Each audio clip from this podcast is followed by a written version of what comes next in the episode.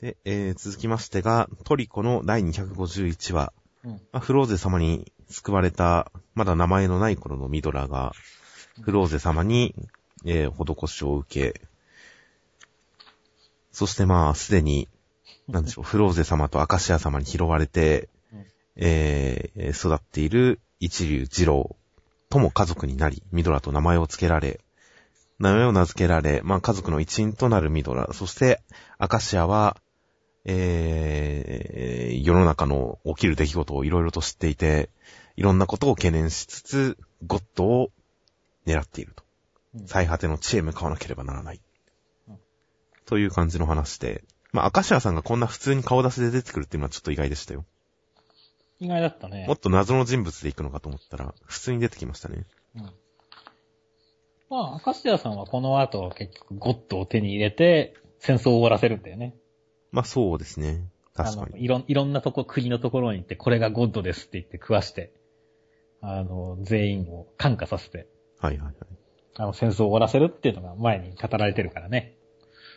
でも、この回想は、まあ、結局、元々のアシアさんも含めた、グルメ細胞も含めたね、はい。関係性は気にはなったけど、こう、今やるべきとこなのかっていうところがすごいあるよねっていう。うーん。まあ、確かに急に、ほんと完全に新しい話が始まりましたよねうん。しかも結構ボリュームのありそうな話が。ああ、でもなんか、ミトラさん、これ見た後に、フローゼ様はい。にと、ここまでなんか、ねえ、アジサイを取ってこう、すげえモンキーポーズを取ってこう、あの、やるくらい、なんか好きだよ、オーラを出してるのに。この後、美食会じゃない、あの、あれですよ。あの、はいネオ、はいはい、ネオ。ネオの、あの、フローズ様を見たら発狂しちゃうんじゃないですかね。ああ、どうなるんでしょうね。まあ、今回、いやまあ、おも、面白いっちゃ面白い、面白く読めましたけど、うん。ストーリーとして何か動いたかって言われたら、特に何も動いてないですからね。何も覚えてないですからね。まあちょっと、なんか世紀末リーダー伝の頃の話を思い出しました。あの頃はこんな感じの話よくありましたよね。なんか恵まれない子が、みたいな話がうん。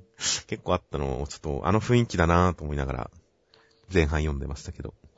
まあでも、こっからミドラさんは闇落ちしていくわけですからね。そうですね。まあ、こっからどのくらい回想がすかわかりませんが、どこまでやってくれるのかわかりませんが、まあほんと準備会なんで、今後次第ですね、今のところは。結構ね、うん。まあトリコいもん、いろんなとこものがさ、こう、置き去りにされたままなんでね。何にも解決してないですからね、確かに。一流さんとミドラさんの試合もそうだし、他の大ゼロビオトープのそうもそうだし、ネオ、ね、あそこら辺の決着もフローゼ様のところもついてないしっていう。そうですね。いろんなものを置き去りにして、回想ってやってるから、逆に入っていけてない部分があるんだよね。そうですね。やっぱ区切りがあった方がいい気はしますよね。ここまででこの話。こっから新しい話っていう。最近のトリコはほんといろんな話が始まりすぎてて、終わらない、区切りがつかないんで、なんとも、まあ別に読み続けられるんですけどね、面白く。うんでもこう、まとまった感想として良かった悪かったって言いづらいところがあるんですよね。し閉まらないねっていう。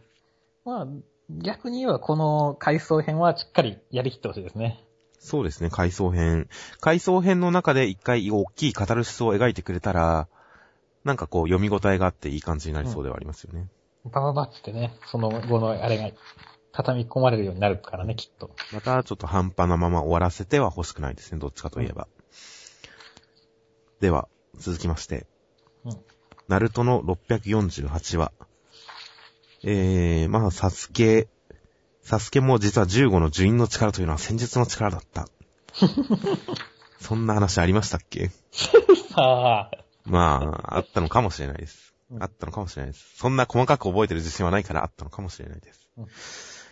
そして、えー、オビトと戦いつつ、えー、まあ、その上で、なお、忍びたちは心が折れかけてるわけですが、うん、どんだけ弱いんだよって思いますけど、結局、初代様の初代火影階段の記憶をみんながえ見て、で、えーその彼らが目指したものを俺たちが実現しようということで、えーまあ、結局、現ほかげ様たちが現れて、えー忍びたちが、ようやくちょっと立ち直ったかなといううん。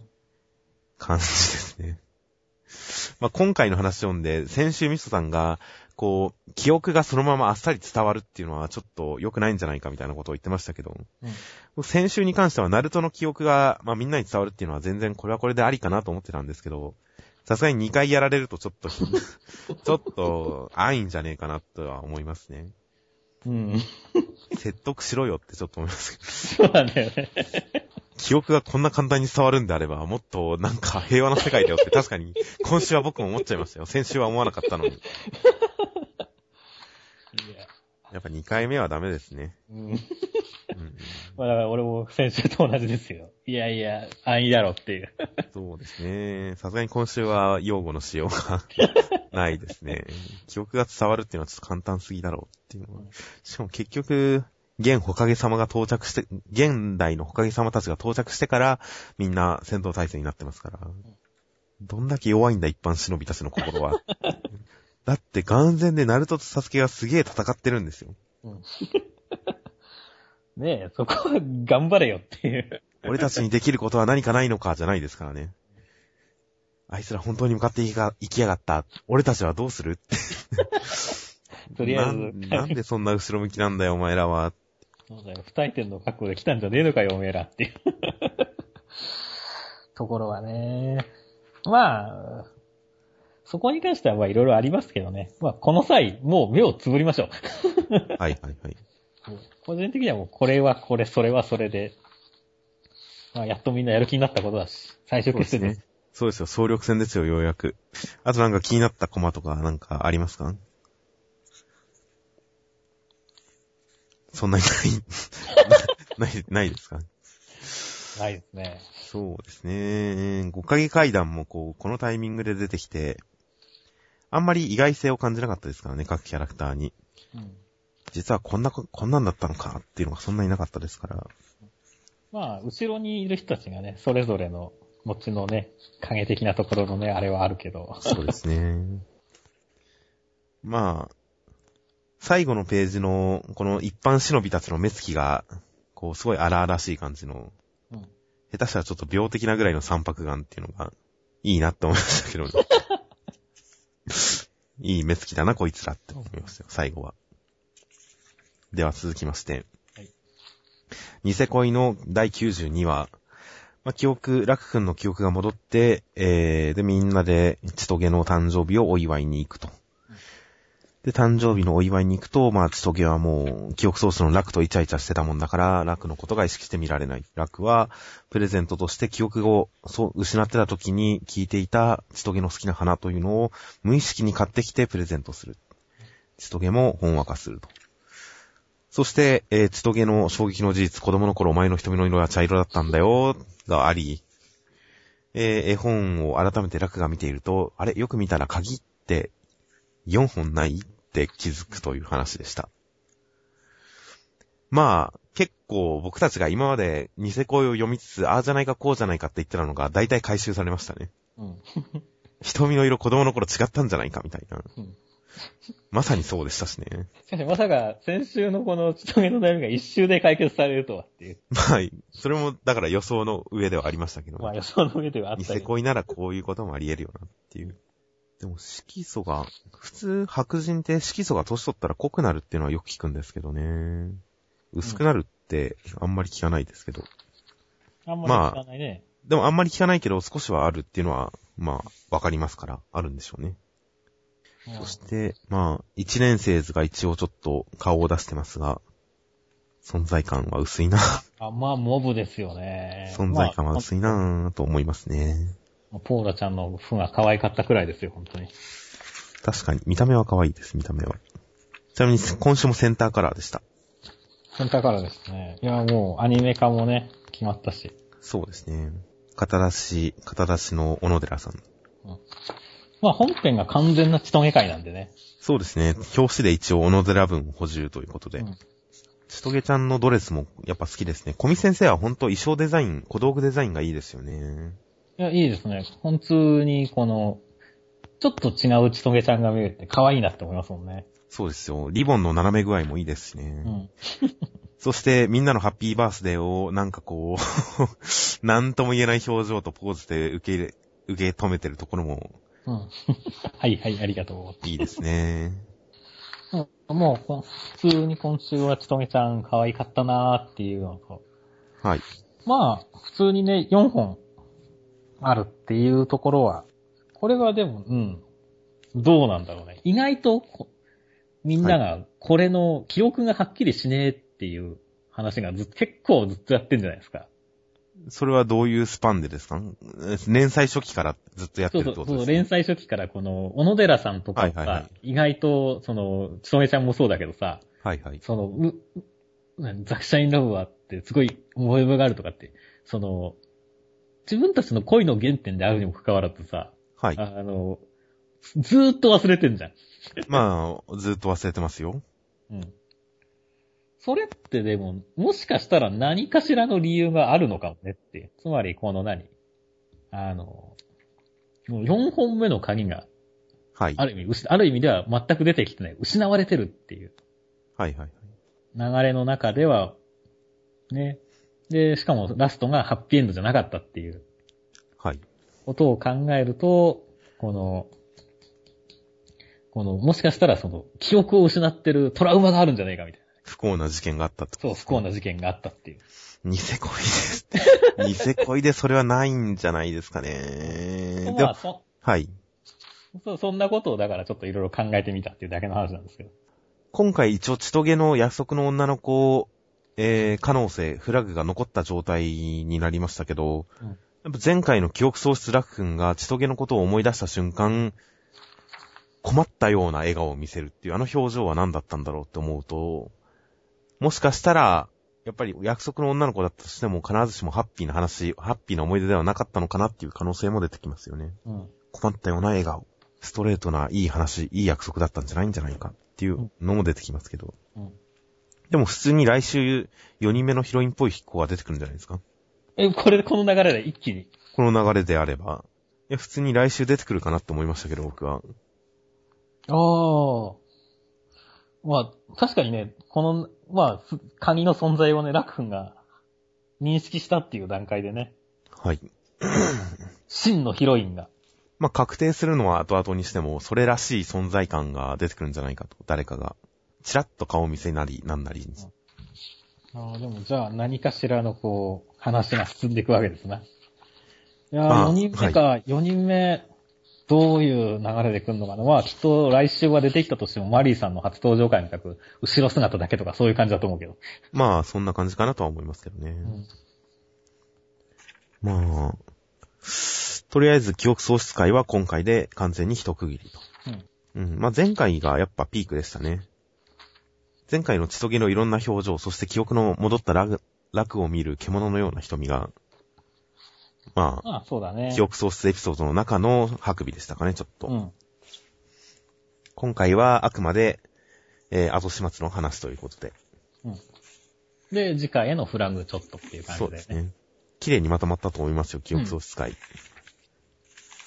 うん、不満もなく、弱もないですね。次にまた期待です。うんでは続きまして、直撃の相馬の、えー、第100じゃないですね。これ毎回間違えそうになるんですけどね。フォークのアイコンが話数の前についてるから、それを100と読んじゃいそうになるんですよ。直撃の相馬の41話。うんえー、親父と再会した相馬。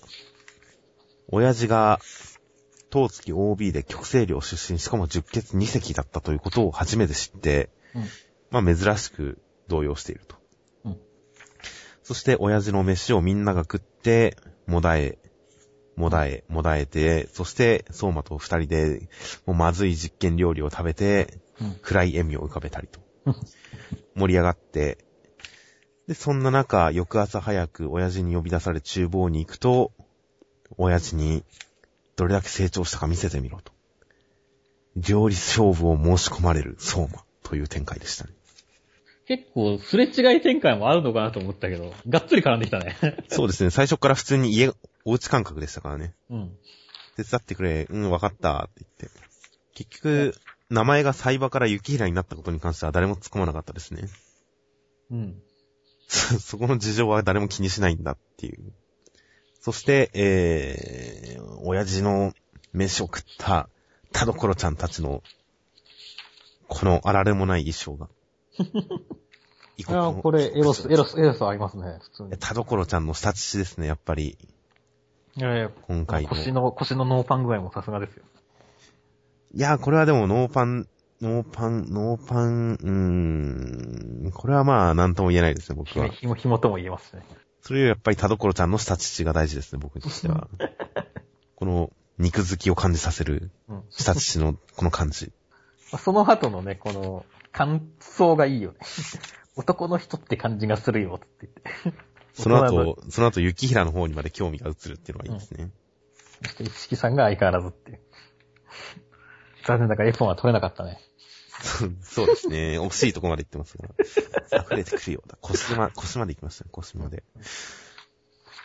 あと、やっぱり今回、この親子の姿で一番良かったのは、やっぱり、このまずい料理食って喜んでるところですね。第1話以来の。第1話以来のね。そうですね。この余人はついていけない感がいいですね。親父、このまずい料理を好むっていうのは親父直伝やったんやっていうのね。第1話でもそんな描写ありませんでしたっけ？親父も同じっていう。あれ、あったっけ？ちょっとなかったちゃん、っすちゃんと覚えてない。ああ、僕の記憶違いかもしれないですね、それは。この二人の仲の良さはいいですね。うん。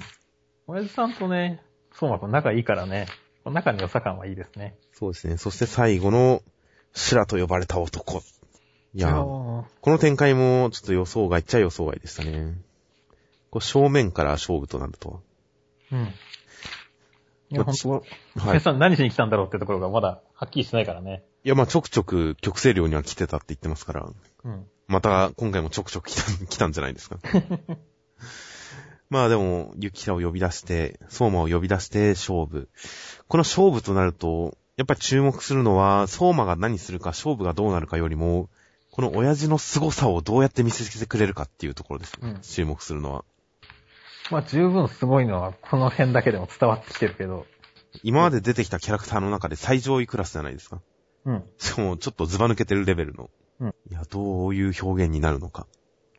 そうだよな。意外とこの、まあ、相馬は、料理を、の技術とかも含めてすごい派手にやるっていうタイプではないからね。そうですね。鉄鍋のジャムみたいな、熱気剣みたいな感じでことんでもですからね、あれう、はそう。そう、あのーしゃ、ね、野菜炒めを作ってる中にこう、風、ね、あ、風圧じゃないけど、ね、熱の、ね、竜巻を作ってこう、野菜を全部温めるんだみたいな、そういう、はいはい。とんでも技とかはやらないので、まあ、必殺技のレベルですからね、鉄鍋のジャンは。やんないので、逆にそ、ね、普通のその料理を作るっていうところをどう見せるってくるかっていうのはちょっと注目ですね。どうなることやら。いや、まあ、ほんと相馬は毎回毎回ラストの引きがいいですよね。最後の1ページが。そやっぱ最近このポッドキャストやり始めてから特に思いますけど、やっぱりいい漫画は最後の1ページがいいですね。う。そう最後の1ページがいいね。たとえその話が中継ぎの話であろうと、ちょっとダラダラした話であろうとも、最後の1ページでちゃんとこっちの興味を持っていきますから。いや、相馬はやっぱいい漫画ですよ。続きまして、ワールドトリガー第32話、ジン雄一第6回。うん 続きますね、ジン雄一。うん。えー盆地揚げを食いながらみんなで仲良く談義と。結構この、まあ、どういった交渉が行われたかについてジンさんが説明してくれて、えー、まあ、ジンさんはやっぱりこう、決して敵対することなくみんな一挙両得な話を考えて今の行動をしてるんだと。うんやっぱジンさんかっこいいという形でうん。交渉がまとまり、そしてジンさんの真意。なんでそんなにユーマたちを守るのか。ユーマにはちょっと、えー、楽しい時間を作ってやりたい。俺が楽しかったのは立川さんたちとやり合ってた時だ。ああいう風にボーダー隊に入ってみんなとやり合ったら楽しいんじゃないか。っていう話をして、うん。まあ、立川さんも出れるフラグが。というかまあ、すでに立川さん仲や、仲いい感じを出してますけど、そうそう。ていうか、この最初のところでみんなでバリバリバリバリポンチ上げ組んでるところで、こっちらすげえ仲いいじゃねえかって思う、まあ仲いいですよね。やっぱ前回も言いましたけど、こいつらは基本的に敵じゃないですからね。味方ですからね。そう、味方だから。そうです。ここまでの戦いでも、やっぱりお互いに、こう、死なない、傷つかない。あと、かけてるものもそんなに実はあないじゃないみたいな感じで、どっか緊迫た、緊迫感のなさが一部にありましたけど、それがまあ回り回って、こう、なんでしょう、遊んでるっていううん、このジンさんの表現。ボーダーにはいくらでも遊び相手がいるっていう、その表現でちょっと腑に落ちた感がありますね。前回の集団戦も結局その遊びっぽいところが確かにあるんですよ。ゲーム感覚が。うんそれをジンさんが楽しいだろって言ってくれたおかげで、今までちょっとこのワールドトリガーに対してもやっていた部分が、すっと飲み込みましたね。あ、やっぱあれは遊びなんだっていう。まあ、戦い終わった後で、あのーこっち側の、こう、勝った側のスナイパーの彼が、うん撃った方の敵チームの人に対しても、どうすごかったでしょうって言って、こう、ぴょんぴょん跳ねてたっていう。うん。あの辺からすでに仕込まれてはいますけど、その遊び感は。うん今回それがはっきりと言い表されたことで、自覚的に描かれているものだってことが言い表されたことで、この、これまでの総力戦というか集団戦に関する認識もちょっと一つランクが上がった感じですね。面白かったなって思いました。うん。いやほんと、ワールドトリガー雰囲気いいですよ。そしてジンさんに、もうジンさんが、俺ブラックトリガーじゃなかったからランク戦復帰するよって言ったらもう立川さん大喜び。そう、喜び。大喜びですよ。もうはしゃぎすぎですよ。子供かっていう。うん。そして、風間さんはめっちゃ嫌な顔してる。そう。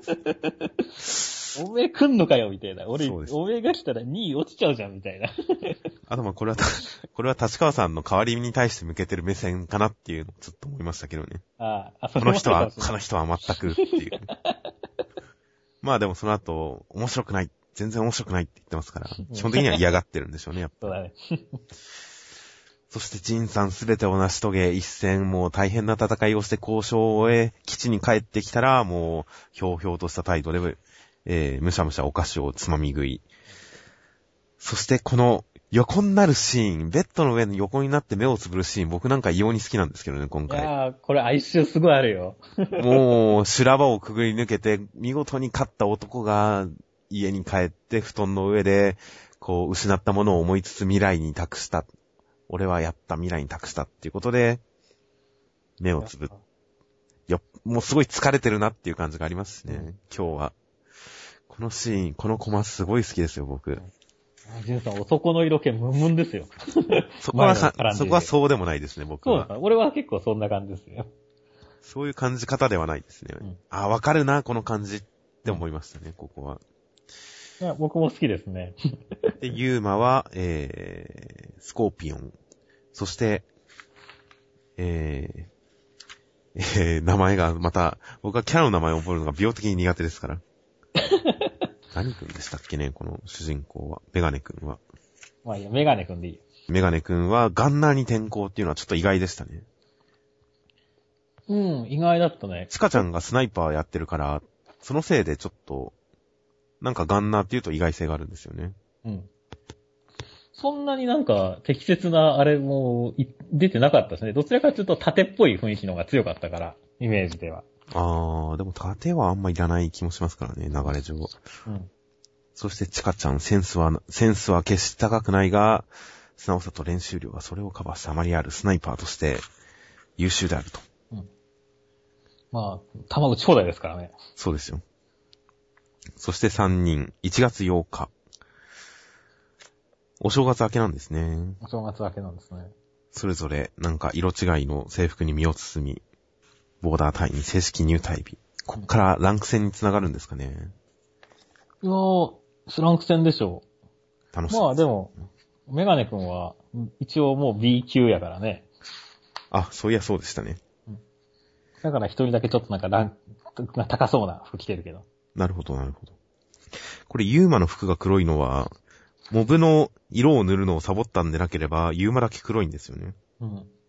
意外ともうブラックトリガーの S 級、まあ一応今回は使わないから C 級って出てるけど、はい。っていうことなのかもしれないね、意外と。なんか、やっぱ、目印なんですかね、こいつは。そう一応ブラックトリガー持ちだからね。なんですかね。うまあ、三人色違いでいいですよね。うん。かっこいいですよ。まあ、ワールドトリガー、今回、いや、まあ、面白かったです。今までのエピソード全部を総括する形で、すごく良かったですね。あとやっぱり男同士のイチャつきがいいですね。前半の。前半いいね、これ。ジンさんのね、交渉の最後の一手もなかなかいいですよね。この木戸さんの真の目的がいつか必ず役に立つっていう。これもいいですよね。ほんと角の立たない丸、角の立たない収め方になりましたね。うん。結局、どっちにもメリットがあるというかね。いやー、いいですよ。引きとしてもちょっと面白いですね。木戸さんって結局何が目的なんだろうっていうのはね。確かにそうですね。うん。やっぱ気になるし。いや、正直集団戦自体にそれほど興味を持てませんでしたけど、まとめまで読んだら、いいエピソードだったって思いましたから。うん。まあ、交渉、本当だから、集団戦は本当交渉の前座みたいなもんだったからね。そうですね。人さん以外の戦いなんて本当何だったんだって感じになってましたけど。まあ、あれも遊び。うん。ボーダー隊員同士遊び仲間でやってたっていうその雰囲気があってこそ、今回のジンさんのあいつには楽しい時間を過ごしてほしいんだっていう話にも通じてくるわけですから。まあ、だから集団戦の時からもっと楽しそうに描いてくれてたら、より良かったかもしれないですね。うん。それはちょっと、そそうかもしれないね。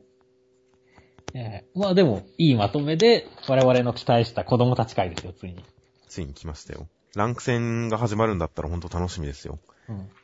普通のバトル漫画的な展開としてどうなっていくか、楽しみですよ。楽しみですね。えー、では続きまして、ブリーチの第550話。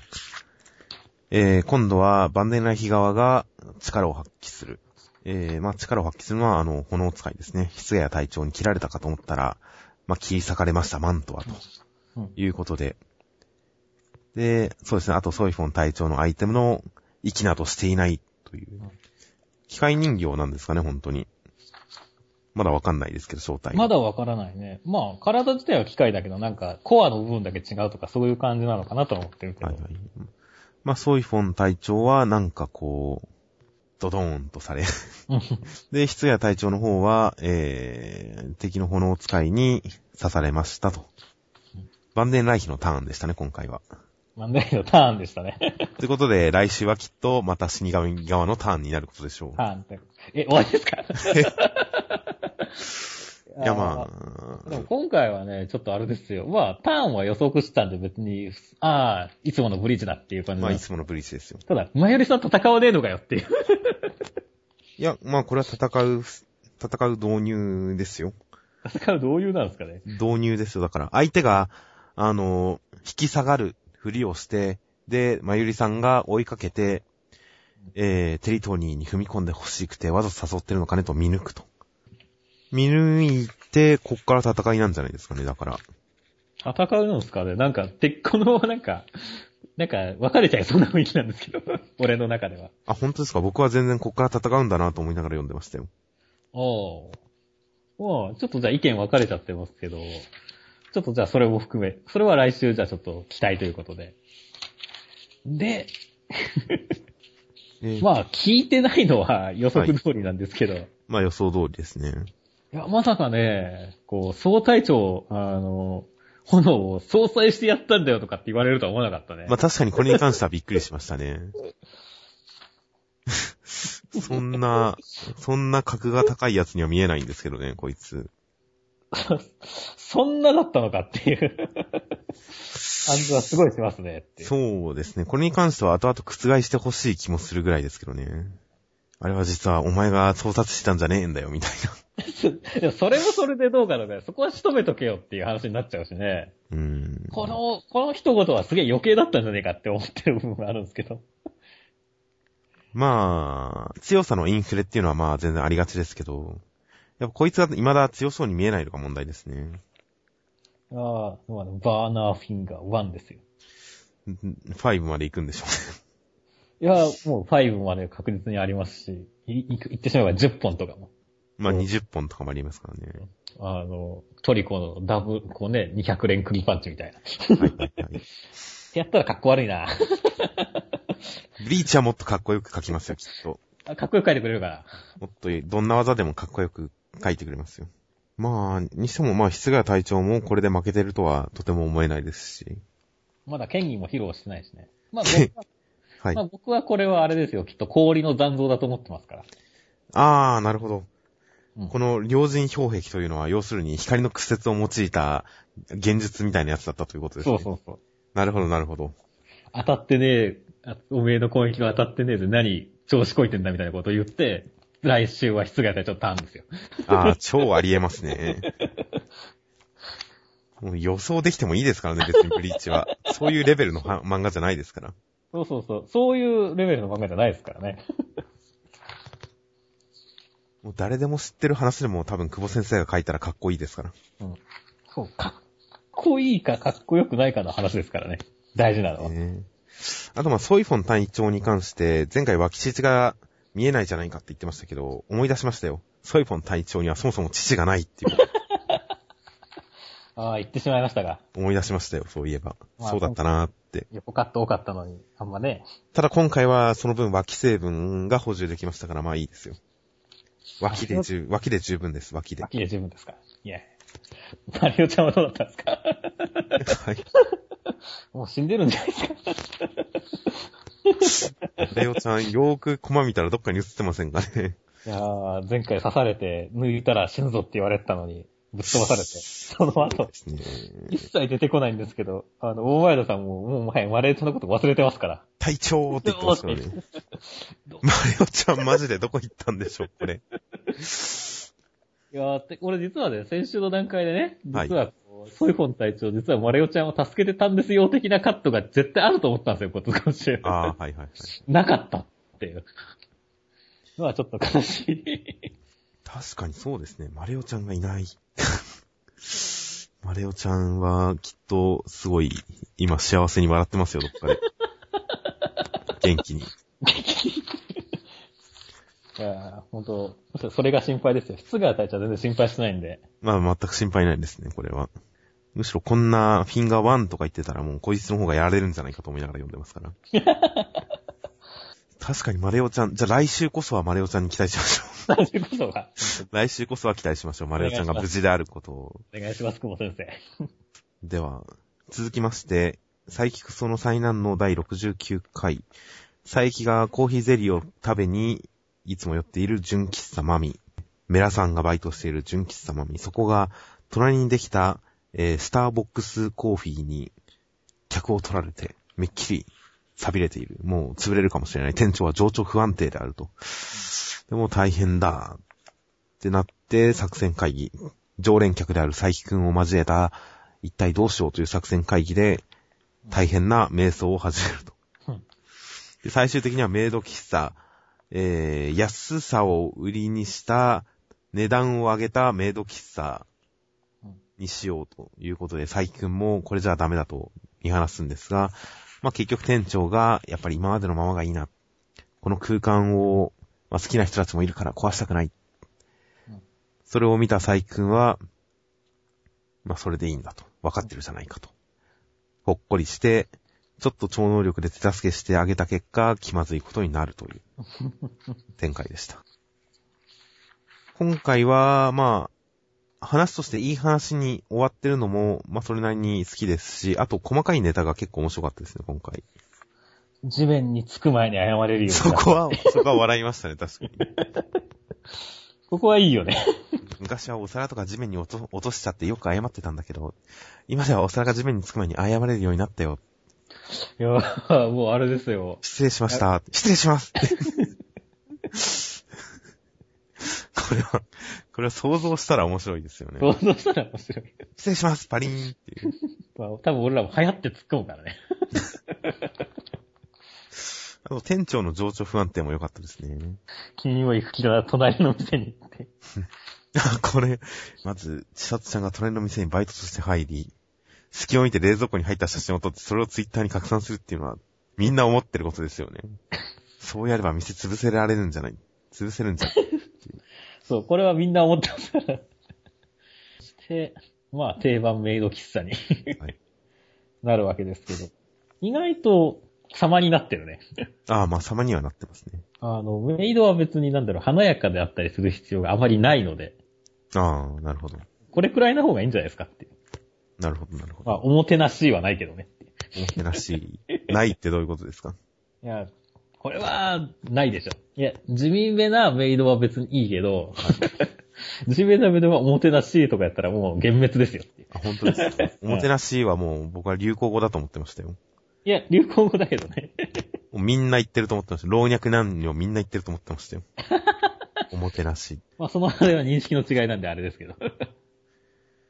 いや、まあ最後いい話で終わるっていうのも、まあギャグ漫画はやっぱいい話で終わった方がまとまりがいいですよね。ん締まりますよ。閉まりますね。でちゃんとギャグにもなってるしね。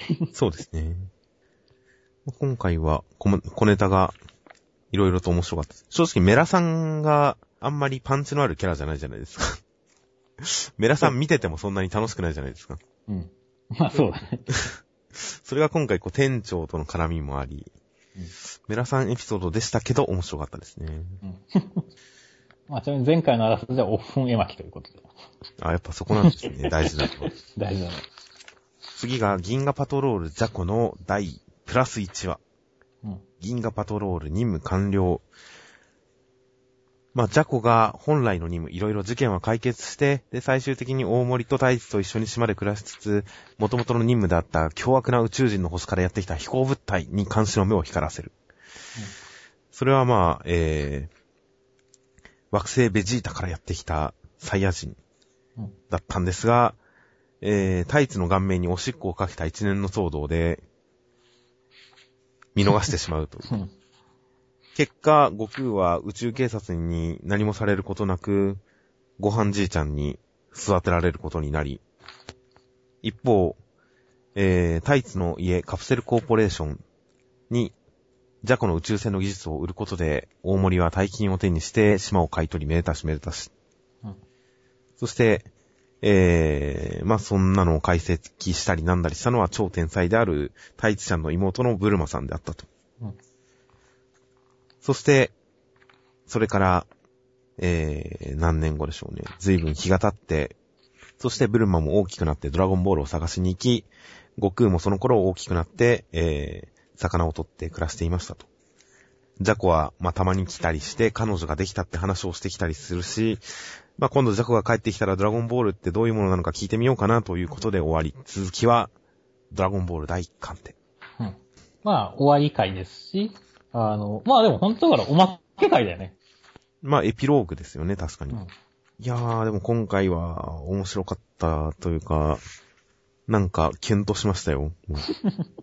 いやまあ普通にもうなんか、悟空やブルマが出てきたっていうのですげえ面白かったですね。そうですね。あと、カプセルコーポレーションの、あの、ブリーフ博士と奥さんやっぱ、久々に見てもやっぱ、いつも通りだなっていう。いやー、幼いブルマいいね。なかなか。そうですね。超天才。そしてまさかのタイツの顔面におしっこというプレ いやー、このタイツさんはね、今回はそのいろいろ、まあ百弁装、ね、いろんな衣装も披露してるし、イ。ああ、確かに。あの、いい感じですね。はいその後成長してるシーンもありますしね。そうですね。大人になって、片上で警部と一緒に。まあ、片上で警部は、ホモっぽいって鳥山明が書いてましたから。人物紹介のところにホモっぽい警部って書いてましたから。まあ、ホモなんでしょうね。まあ、そうなんですね。きっと。えーと、年寄り好きなんですかね。そんなことはないんじゃないですか。でも、島に移住しちゃいましたからね。しかもカプセルハウスが建ってるんですね。うん。ちゃんと。カプセル133。ホイポイカプセルがちゃんと実用化されてますよ、もまあでも今回はその、読んでても、う。はい。まあ、できる、こう、まあ鳥山明が最終的に、こう、後ろの方で、はい。書きたかったライトな漫画絵本が完成して大満足って書いてあるけど、はい。確かにすごい絵本っぽいところはあったよねっていう、ずっと。まあ、特に最初の方のエピソードはそうでしたね。登場人物少ない頃はまさに絵本な感じでしたね。だからゆる、まあ実際すごいゆるい感じで、で、一個一個やっぱちゃんと見どころのある絵が多く、ね、パーンって1ページで描かれたりすることも多くて。だから、実に、ああ、最後、鳥山明のコメントを見て、ああ、うん、そうだそうだっつって言って、漫画絵本でいい連載やったなーって言って、俺はもう読み終わりましたね。そうですね。いやー、面白かったな面白かったですね。単行本来年の1月4日ですって。ああ、買っときますよ。3ヶ月後ですよ。ちょっと遠いですね。2ヶ月後ぐらいに出してくれたらよかったのに。まあ別にそんな過失修正もないと思うからね、ささっと出してくれてもよかった。そ,、れともなんかやんのかな？いや、もうフルカラーとかにするんじゃないですか。えー、マジで？それいや、まあはないとは思いますけど。ないですね。いやー、面白かったなーもう1ページ1ページめくるたんびに、もうもっと続いてほしいなって思いながら、もううん。終わらないでほしいなと思いながらめくってましたからね。なんかこう、やっぱドラゴンボールであり、鳥山明であり、こういう作風であり、こういう作品であると、こう、ドラゴンボールで育った身としては、心の柔らかな部分を刺激されちゃいますからね。うん。わかりますよ。いや、幸福な時間でしたよ、ジャコは。いやーこれはやっぱ一番面白いのはね、ドラゴンボールにずっとはハマった世代が見るのが一番面白いですよね。おそらくそうですね。うん。いいプレゼントをもらいましたよ、鳥山明から。ちなみに、他の漫画家を先生と言いつつ、鳥山明って呼び捨てにしてるのは、偉人に対する呼び方だからですからね。荒木博彦も荒木博彦ってつい呼んじゃいますからね、よく。荒木先生とは、まあ、基本呼びますけど。なんか気抜いた時とかに言っちゃう、普通に呼び捨てになっちゃうよねっていう。今、ジャンプで連載してる作家さんで、呼び捨てちゃう人なんていないですからね、別に。何々さんって言っちゃうことはあっても、うん小田栄一郎が唯一ぐらいですよ。言っちゃいそうなのは。小田栄一郎はって言っちゃいそうになりますけど。うん。いや、俺もそうだね。小田先生くらいだね。あの、普通によ呼んじゃいそうになるっていうのは。それくらいですから、やっぱり、レジェンドクラスにならないと呼び捨てにはしないですよ。ということで、ジャコ最終回でした。はい幸せでした。時間でした。